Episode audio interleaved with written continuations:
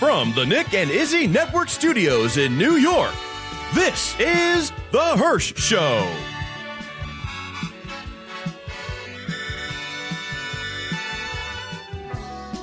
Tonight's guest, Ramones tour manager and author, Monte A. Melnick. And now, here's your host, Kyle Hershon. There's so much chaos going on. It's episode five of the Hirsh Show. Thanks for sh- tuning in, everybody. And uh, number five, yes. And we've got Mr. Monte A. Melnick, uh, who you may recognize from the legendary Ramones. And uh, actually, a couple weeks ago, I spoke with CJ, and he found it, and now he's here. Thank you so much for coming on, Monte. Yes, thank you. Yeah, I'm, I'm glad to be here and uh, to to uh, support uh, Long Island. Absolutely. and of course, the long lasting legacy of the Ramones. The Ramones have been around for, well, the, the band itself was only around for 22 years, but the O- legacy, Only? What do you mean only? but the legacy goes on even stronger. And uh, of course, with people like you, you were the tour manager uh, till the very end. You were with the band from the very beginning, right? yeah, pretty much from the uh, most most shows. From the, I may missed a few shows in the beginning, but over 2,200 shows. That's amazing. So, tell me about your your the, the newest release of your book, On the Road with the Ramones, which the newest release came out in 2019. Tell me, uh, there it is, there it is, right there. The bonus edition. You got to get the one with the red Ramones on it and it says bonus edition over here. so I edit. Uh, my book's been out for a while, so each year I've added uh, a number of different things, different editions. In this last edition here, I put up uh, about 40 more pages of stuff that's been happening with the Ramones, and uh, I felt that I missed in the in the beginning of the few editions that I put out. Absolutely. So, uh, now that you know, unfortunately, all the the, the originals are have been gone. And so, how did you get involved with the the band? Well, I grew up with Tommy Ramone. I went to junior high school with him. I went to high school with him. I was in bands with Tommy. I was in several bands with Tommy, and then I, Tommy and I, uh, developed the uh, performance studios, which he brought the Ramones in, and I was, I worked with the Ramones there, and so I, I knew Tommy for over fifty years. Wow. So, and to think, you know, a band like them, you know, they were hated by the mainstream uh, media back then. You know, well, it was more more the radio. The, there was the whole thing that the underground and the papers liked them actually, you know. And in England, they were huge because the England had all these papers, Music Maker, Melody Maker, and all these NME papers that, you know, published all their stuff about the Ramones. So they, so you know, initially the, the Ramones here in the states, the problem here in the states was the radio. They Right. couldn't get on the radio here in the states. Of course, they probably had. Well, not not even with the Blitzkrieg Bop at the beginning. You know, they couldn't even get on then. Oh no! I mean, the problem was that the uh, Sex Pistols kind of tainted the whole scene with the Ramones. You know, because people said, "Oh, look at the Sex Pistols! They're going to come into the studio and do stupid things and throw up and do profanity." Blah blah. The Ramones are not not like that. You know, No. but they got s- s- brought along into that whole thing. You know, it's unfortunate.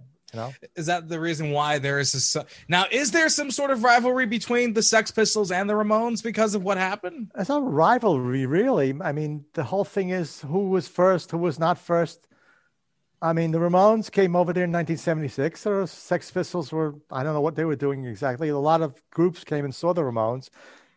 And they, the Ramones influenced a lot of people over there in 76. And then we came back in 1977 uh, uh, and did a whole tour. And so it picked up over there. So um, I don't think it's a real rivalry. It was more of a, you know, England wanted they they started the, the, the punk rock, and then U.S. we started the punk rock. It's kind of weird type of thing there, you know. what I mean? Yeah. Now I, I don't know if you were there, but there was a video that surfaced of uh, Marky Ramone almost getting into it with Johnny Rotten. Um, I wasn't there, but I saw that. Yeah. Oh my God. We could change our lives by music, meaning what we said, attack the political systems. This daft. How come you wait wait? Is it the drugs? Hey you, You, you talk the talk, but you didn't do the walk.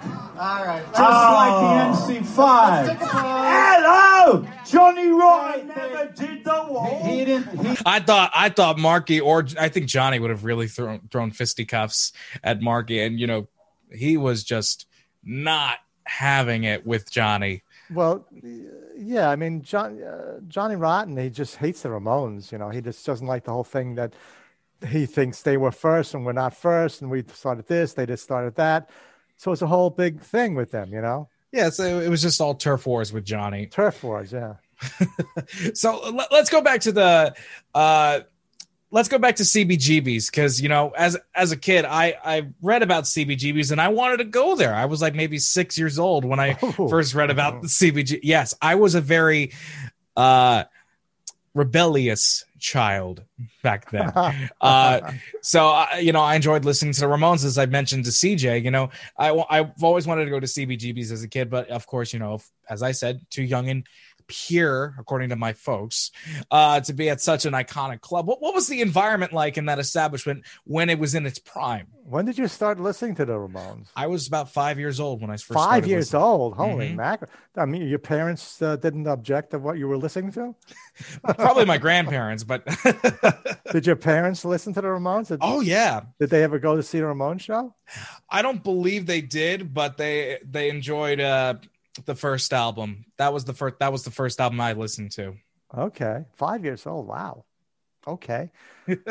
I mean, CBGBs was the whole uh, happening, you know. And the good thing about CBGBs was Hilly let a lot of bands come in, and and in the early years, the early seventies, clubs wouldn't let you play unless you played top forty. You know, Right. with Hilly, you can come into this club and play all your original material. That was the beauty of the place. That's why all these bands came in and played there and played all. He let them play with all this original material coming in. You know. yeah you get guys you get blondie talking heads and i mean Oh. of course with the ramones i mean you know at We that time about six, about sixty times we played the. the wow CB, 60 times at yeah. cbg I mean, in the beginning, nobody was there. I mean, the only people in the in the beginning in CBGBs in the early, you know, early days with other bands because that's the people that were hanging out there. You know, right but so we, that's why we developed a lot of relationships with other bands at the time. But uh, Hilly was great. You know, I mean, he originally wanted CBGBs as country bluegrass blue bluegrass uh, club. You know, he, but he realized that these bands were coming in and uh, he said okay play your material bring your people in and they drink fine you know so that's what the, the whole scene developed down there with that you know you know i would have figured that you know with the the era of 2004 2007 you know being the like the emo like the punk rock phase i mean i would have figured that cbgbs would still be around then but unfortunately you know you know the, the problem was you know he didn't have total control over the uh, space and stuff and so the, the rents kept on going up blah blah blah so he had to uh, that's horrible. Yeah it's very bad. Yeah. So since uh, as we both have said, you know, you were with them for the very beginning. I always wanted to know since they have been essentially given the titles of grandfathers of punk. Have you ever heard that term before? well you know you, you got to go back farther for punk uh stooges mc5 i mean i mean iggy's probably the grandfather of punk Iggy know? Pop, absolutely. or the MC5 actually too. Also, you know, so uh, I mean, there were they really didn't like the name punk. Seriously, they just wanted to be a band, music band, a pop band. Actually, you know, That's I mean, the first CJ people they were me. listening to was the uh, the the uh, oh my god, I can't remember. Bay City Rollers, Bay City Yeah. Rollers. I mean, come on, that, is that punk? You know, they just wanted to be a punk, a pop band, not punk. They didn't like the name punk, but Yeah. you know, they they adopted it after a while, so that, that was fine with them. You know, Yeah. So I mean, how were they viewed when they just started playing? well, viewed by who exactly? just you know like the social crowd like the typical crowd because i saw an interview one day uh from one of joey's last interviews uh he did with conan o'brien and uh Oh, he Conan. That was a good interview. that was um he recalled a show that the band did with toto and s- somebody said uh how nice of you to take care of all these people Well, now that wasn't Toto. I mean, that was uh, the problem. Is in the beginning when the first when the Ramones first started, we couldn't. uh, Booking agents couldn't figure out what to do with them. Right. They were adding them to these bills. Black Sabbath, Toto. I mean, Toto, for God's sake. With Toto, the only good thing about Toto, I mean, the other Black Sabbath, we opened up for them, and it was it was rough because they didn't want to hear the Ramones. They were throwing stuff at the stage. We opened, for, opened up for Ted Nugent. The band was they, they were pelting the band with food and stuff. There's a famous picture online. If you ever see it, Johnny and, and Dee Dee were giving the finger to Yeah, I'll put it up right now. 30,000 Yeah. pe- 30,000 people yeah. you guys, you know, you know, because they didn't understand, you know. And uh, with Toto, the only good thing about Toto is by the time the audience woke up, we were off the stage, you know, so it was, that was okay. Yeah. But th- that was the problem in the beginning. They, the booking agents couldn't really figure out where to put the band, so we figured better just a, a headline the shows, you know, instead of like opening up for these crazy bands. Yeah, it, it makes sense. Johnny Winters too, you know. Jeez. Uh, what a what a dangerous combination. No, it was rough. It was rough because the, those the, the, the, they didn't understand the band, and they just wanted to hear the the main act at the time. And you know, with Black Sabbath, their their audience was pretty, you know, they were throwing batteries and ice picks. And, you know, it was dangerous. You know, you know, I, I would figure, you know, a- an act like Black Sabbath would embrace this kind of music, but no. well, you know, in the in the beginning, the people didn't understand, but they just wanted to hear the uh, Black Sabbath at the time. They didn't know know what the Ramones were doing. The Ramones Yeah. were raw. You know, bang, bang, bang, three minutes. You know, three minute songs and they they just didn't understand it that's the problem a lot of people the booking agents couldn't understand the ramones in the beginning you know that's that was a problem And then, of course, later on, you know, they became hits overseas, as we mentioned. You know, uh, some of the biggest shows were in South America. yeah that was that was amazing. We developed a big big uh fan base down in argentina brazil chile. That was because we went down there early on and played down there before a lot of bands played down there. And we reconnected with the kids down there. The ramones are they're, saying something to young people you know they can understand and also the young people could play the ramones you know? You don't have to be a, um, a great musician you know? You, you hack it out and you can play the song. So they've developed a huge following down in south america. It's amazing. Mm-hmm. And uh, I mean, I was watching one of their last shows. It was in '96. They were playing in Buenos Aires, and I could see the crowd just, you know, because nowadays when you see big rock acts, ACDC, you see Kiss, you see them play at like, oh, what's the name of that stadium? Uh, Buenos Aires, River Plate, River Plate that's Stadium. where we played that's where we played Yeah, you see, like it's like a tidal wave of people just jumping up and down. That, pre- but damn, No, I mean, that it was amazing down there. The, the Ramones got a good taste of what it was like to be a, a major act, a big act down there. yes, The problem is that you know Johnny didn't like that because he couldn't. You couldn't do anything. You couldn't get out of the hotels. There was like hundreds of people out day and night. We got kicked out of several hotels there because the crowd, you know, the, the fans were like breaking the windows and they were out there all night, like Wow. chanting and stuff. Uh, They got a good taste that. I could, you know, go outside and walk around, uh, which I liked. But Johnny or Dee Dee, they, they just couldn't get out. They got a taste of what it's like to be like a major act, a big act down there. That was probably the place that they got that taste. Wow. I mean, you know, there really was no common medium in between. You know, they I'm pretty sure they wanted some sort of fame, but well, holy crap, when they got it, that was like a pretty much a rude awakening. Yeah, it's when you get it to that state, it's uh, you got to deal with it. You know. Yeah. I mean, uh, poor Joey. I mean, because I know he's had, you know, his issues and all that stuff, but man, that must have been hard on him. Well, yeah, you know, he he actually was got a he understood it better than Johnny. Johnny just didn't like the whole. He wanted Johnny wanted to go out and buy stuff in, at a store or something, and he couldn't do that, you know, because it was hard for us to go to a restaurant and eat. You know, we had to close the restaurant and then go there and eat because the fans were always around us.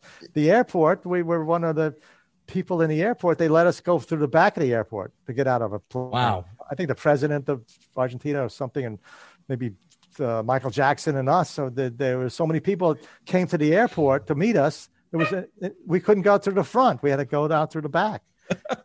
It was amazing, amazing. I mean, it was like Beatlemania, but for No, punk rock. no, no, it was, it was, it was, it was amazing. know. so I mean, when the band uh, decided to call it a day, I mean, what was next for you? Because I know that you've been keeping, like, basically being the ambassador of the band ever since they stopped. Yeah, ambassador was one name for it. Other, other thing. Actually, Marky uh, came to me and said, uh, "You want to manage me?" So I managed Marky for his first two albums. I put him out on the road. He, I got a tour manager, so that's what I did for right after Ramones, and then I worked with several other groups: D Generation, uh, Paul Winter, Ronnie Spector. I worked with Ronnie. Oh Spector. wow, But I she mean, must right? amazing. Oh yeah, oh my, she's great. If you ever get to see her show, she's terrific. Ronnie Mm. Spector's really great. Absolutely. And uh, so I worked with Marky there for a while, you know, being a tour manager and a manager are two different things. About a year and a half, too, I worked with him. You know, we parted amicably. And, but I got him his first album and I put him on his first tour. Yeah, because I remember. In Marky interv- Ramone and the Intruders was the first. Marky Ramone and the Intruders. I'll put a graphic up great, there. right now. very good, very good group. Yeah, now he's got Marky Ramone's Blitzkrieg. Yeah. Um, and I I understand one point at the very beginning, like uh, something about the Beach Boys and um, Mike Well, they- Love. They Mike- did the song Rockaway Beach. They- Yeah, they brought Rockaway Beach. They brought Marky on stage when he played Long Island. And- yeah, that was the the the Paramount, the Paramount right here in Huntington, just Yeah, uh, yeah, yeah. about twenty minutes away. Uh, that I mean, you know, w- when I first listened to that song, the first thing I thought of was, how come the Beach Boys haven't done it? well, that, the Ramones are heavily influenced by the Beach Boys. yeah, because didn't they also do a cover of a Surfin' Safari? Um, Surfin' Bird. I know that wasn't Beach Boys though. Oh, uh, but geez, I mean, you know, you, you see all these these bands that have been heavily influenced by the Ramones. You would think nowadays, if any of them were still around, would would you believe if if if they were still around, would you would they have continued as the Yes. Ramones? Yes, yes, sure. I think they would have continued. Yes, I mean, you know, they stopped. Basically, Joey wasn't feeling it well, and Johnny felt felt that he was the top of the game at the time. I think they would have come back. You know, if Joey was feeling better. Yeah, unfortunately, cancer sucks. Well, yeah, that's that's one that's Yeah. one way of putting it. Yeah. I mean, the Ramones' legacy, basically. If we want to talk about the legacy of the Ramones, Yeah, sure. they were kind of like the Johnny Appleseed of music, punk rock, of rock music. You know, Mhm. Johnny Appleseed went across the states and planted apples all over the place. Right. The Ramones, when they first came out, they were just playing all these small clubs, small towns all over it. And then we went all over to Europe and played all these different cities. And so they were spreading the seed. People would come and see them and said, Hey, they can do it. We can do it too. You know, it wasn't that hard. Have to have a good songs, play proficiently. You don't have to be a, a instrumental genius or anything, you know. Yeah, I mean they So all- in bar chords. All these groups came and saw them as young people. I mean, we were in um, Cincinnati, Ohio, and all of a sudden these kids come back. Hey, we're Metallica. We love you guys. Blah blah blah. You know, they're just kids. You know, Yeah, and they all give credit to Eddie Vedder, U2, for God's sakes. That song, uh, the Miracle of Joey Ramone, on their album, and they yeah, all these groups realized that they saw the Ramones, and if the Ramones, they said, if they can do it, we can do it. So that's the legacy of the Ramones. They were kind of like they spread the seed out, and all these bands said, "Wow, we can do it. They can do it. We can do it." the biggest act I, I can definitely recall having a major influence on the Ramones is Green Day. Oh yeah, well, yeah. I'm a Metallica, Soundgarden, Rancid, U2. Uh, you know, it's, it's Pearl Jam. no- yeah, they're much. They're big. the whole grunge era, really. Yeah. You could really thank the Ramones for that. No, seriously. I mean, when we did Lollapalooza tour in 1996, headlining was Metallica and Mhm. Soundgarden, Rancid, Ramones. So I'm putting the I put the band on stage early on, and I'm standing there. All of a sudden, I'm looking on the side, and all these other bands, Metallica, Sound, they're all there watching. And they said, "We love you guys. We were influenced by you guys." And of course, they became good friends with the band at the end. But they actually acknowledged that, which is that's the legacy of the Ramones, you know. Yeah, and nowadays, you know, they become even more commercially successful. From well, that's kind of like the thing, you know, with with somebody dying or whatever, you know, God rest their soul. You know, they become even more successful. Well, that's the thing. Now, the Ramones are so big now; it's unbelievable. Yeah, like the merchandise. I mean, case in point, your hat right now. Yeah, the, the, the logo and stuff. You know, a lot of people to have shirts with the Ramones, they don't even know what the, who the Ramones are. They just like the logo. Yeah. But uh, I mean, I, will tell this joke a thousand and two times because I told it a thousand and one times. Right. if the Ramones were this big when I was working for them, I would have gotten a big raise. they're huge now. I mean, they're on TV commercials. They're in soundtracks of movies. Mm-hmm. People are wearing the T-shirts. They, I mean, when they were alive, they couldn't really get all this stuff going. That's the sad part about it. I mean, the four originals. I mean, there, there's still Ramone's legacy going out there. There's Richie Ramone, terrific band he's got. Yep. CJ Ramone, of course, you talked to CJ. CJ, great. I mean, he put out, he was out there for years, too. and um, Marky Ramone's still out there hacking away. So people still want the Ramones. I mean, they can't get the Ramones, but they're still uh, not the original Ramones. That's the that's a part, Right. uh, sad That's part the- about it. The four people, original Ramones that were there, are not here with us. exactly. Very sad. Very sad. It, it is but the fact that you know we're able to relive some of these stories you know we we do have a few ramones remaining and of course you know people like you and uh um richie um i don't know i don't know about elvis ramone i don't know if he's uh still i don't think he's doing any ramone stuff No, you know, no, I don't think. because no. he, he did what only like two gigs yeah, he was in the Ramones for two shows, but, but you know, but he's Blondie. I mean, he made a lot more money with Blondie than with the Ramones. Yeah. he, played, he did lots of stuff with the Eurythmics, and he's got a group out, the Hungry Hearts or something, or he's he plays a lot. He does a lot of stuff. yeah But he he wanted to be a Ramone, actually. I mean, he, that's why he was in the group for a couple of shows, and uh, but Marky came back, and he realized, you know, go with Blondie would be better, and then then, then that uh, worked Yeah. out better.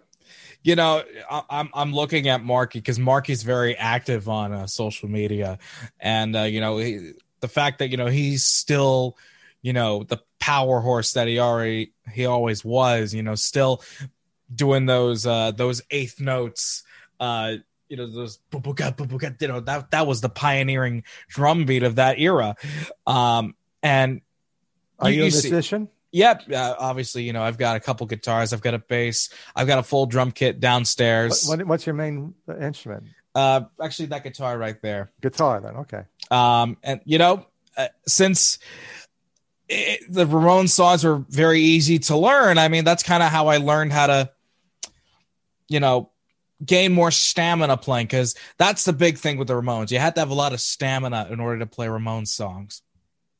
Yes, yes, yes. As- People as- don't realize it was just not not three chords easy. It was a very rigid thing. Very, they had you had to be right on the ball. Uh, anything that was out of the out outside the whole thing would would throw the whole thing off. That's, I mean, um, Clem didn't really have enough time to get into the band. He was thrown into the band very quickly. I mean, uh, Gary Kurfirst was the manager. He was managing Blondie and all that. Blondie was doing off or something. He said, he said to Clem, "No, "Don't, no, Ramones easy. It's easy. Go play with them. You know, it's easy." It wasn't that easy. Right. No, Clem, Clem would have gotten it, but he just didn't have enough time because we had all these shows coming up. Exactly. They threw him into the band, and any little bit in the middle of a set that goes off that throws the whole set off. You know, yeah. Very rigid. You know, No, because you know, in the in the record, you know, let's say Blitzkrieg Bop, for example, you know, in the in the record, it's like, you know, it- it's nice and easy to play, but when it's live, it, it, it's super fast. I'm like, how do these people do it? it got faster and faster. over the faster, fast. You know, That's what, that's what Richie would say. yeah, We're so much faster now.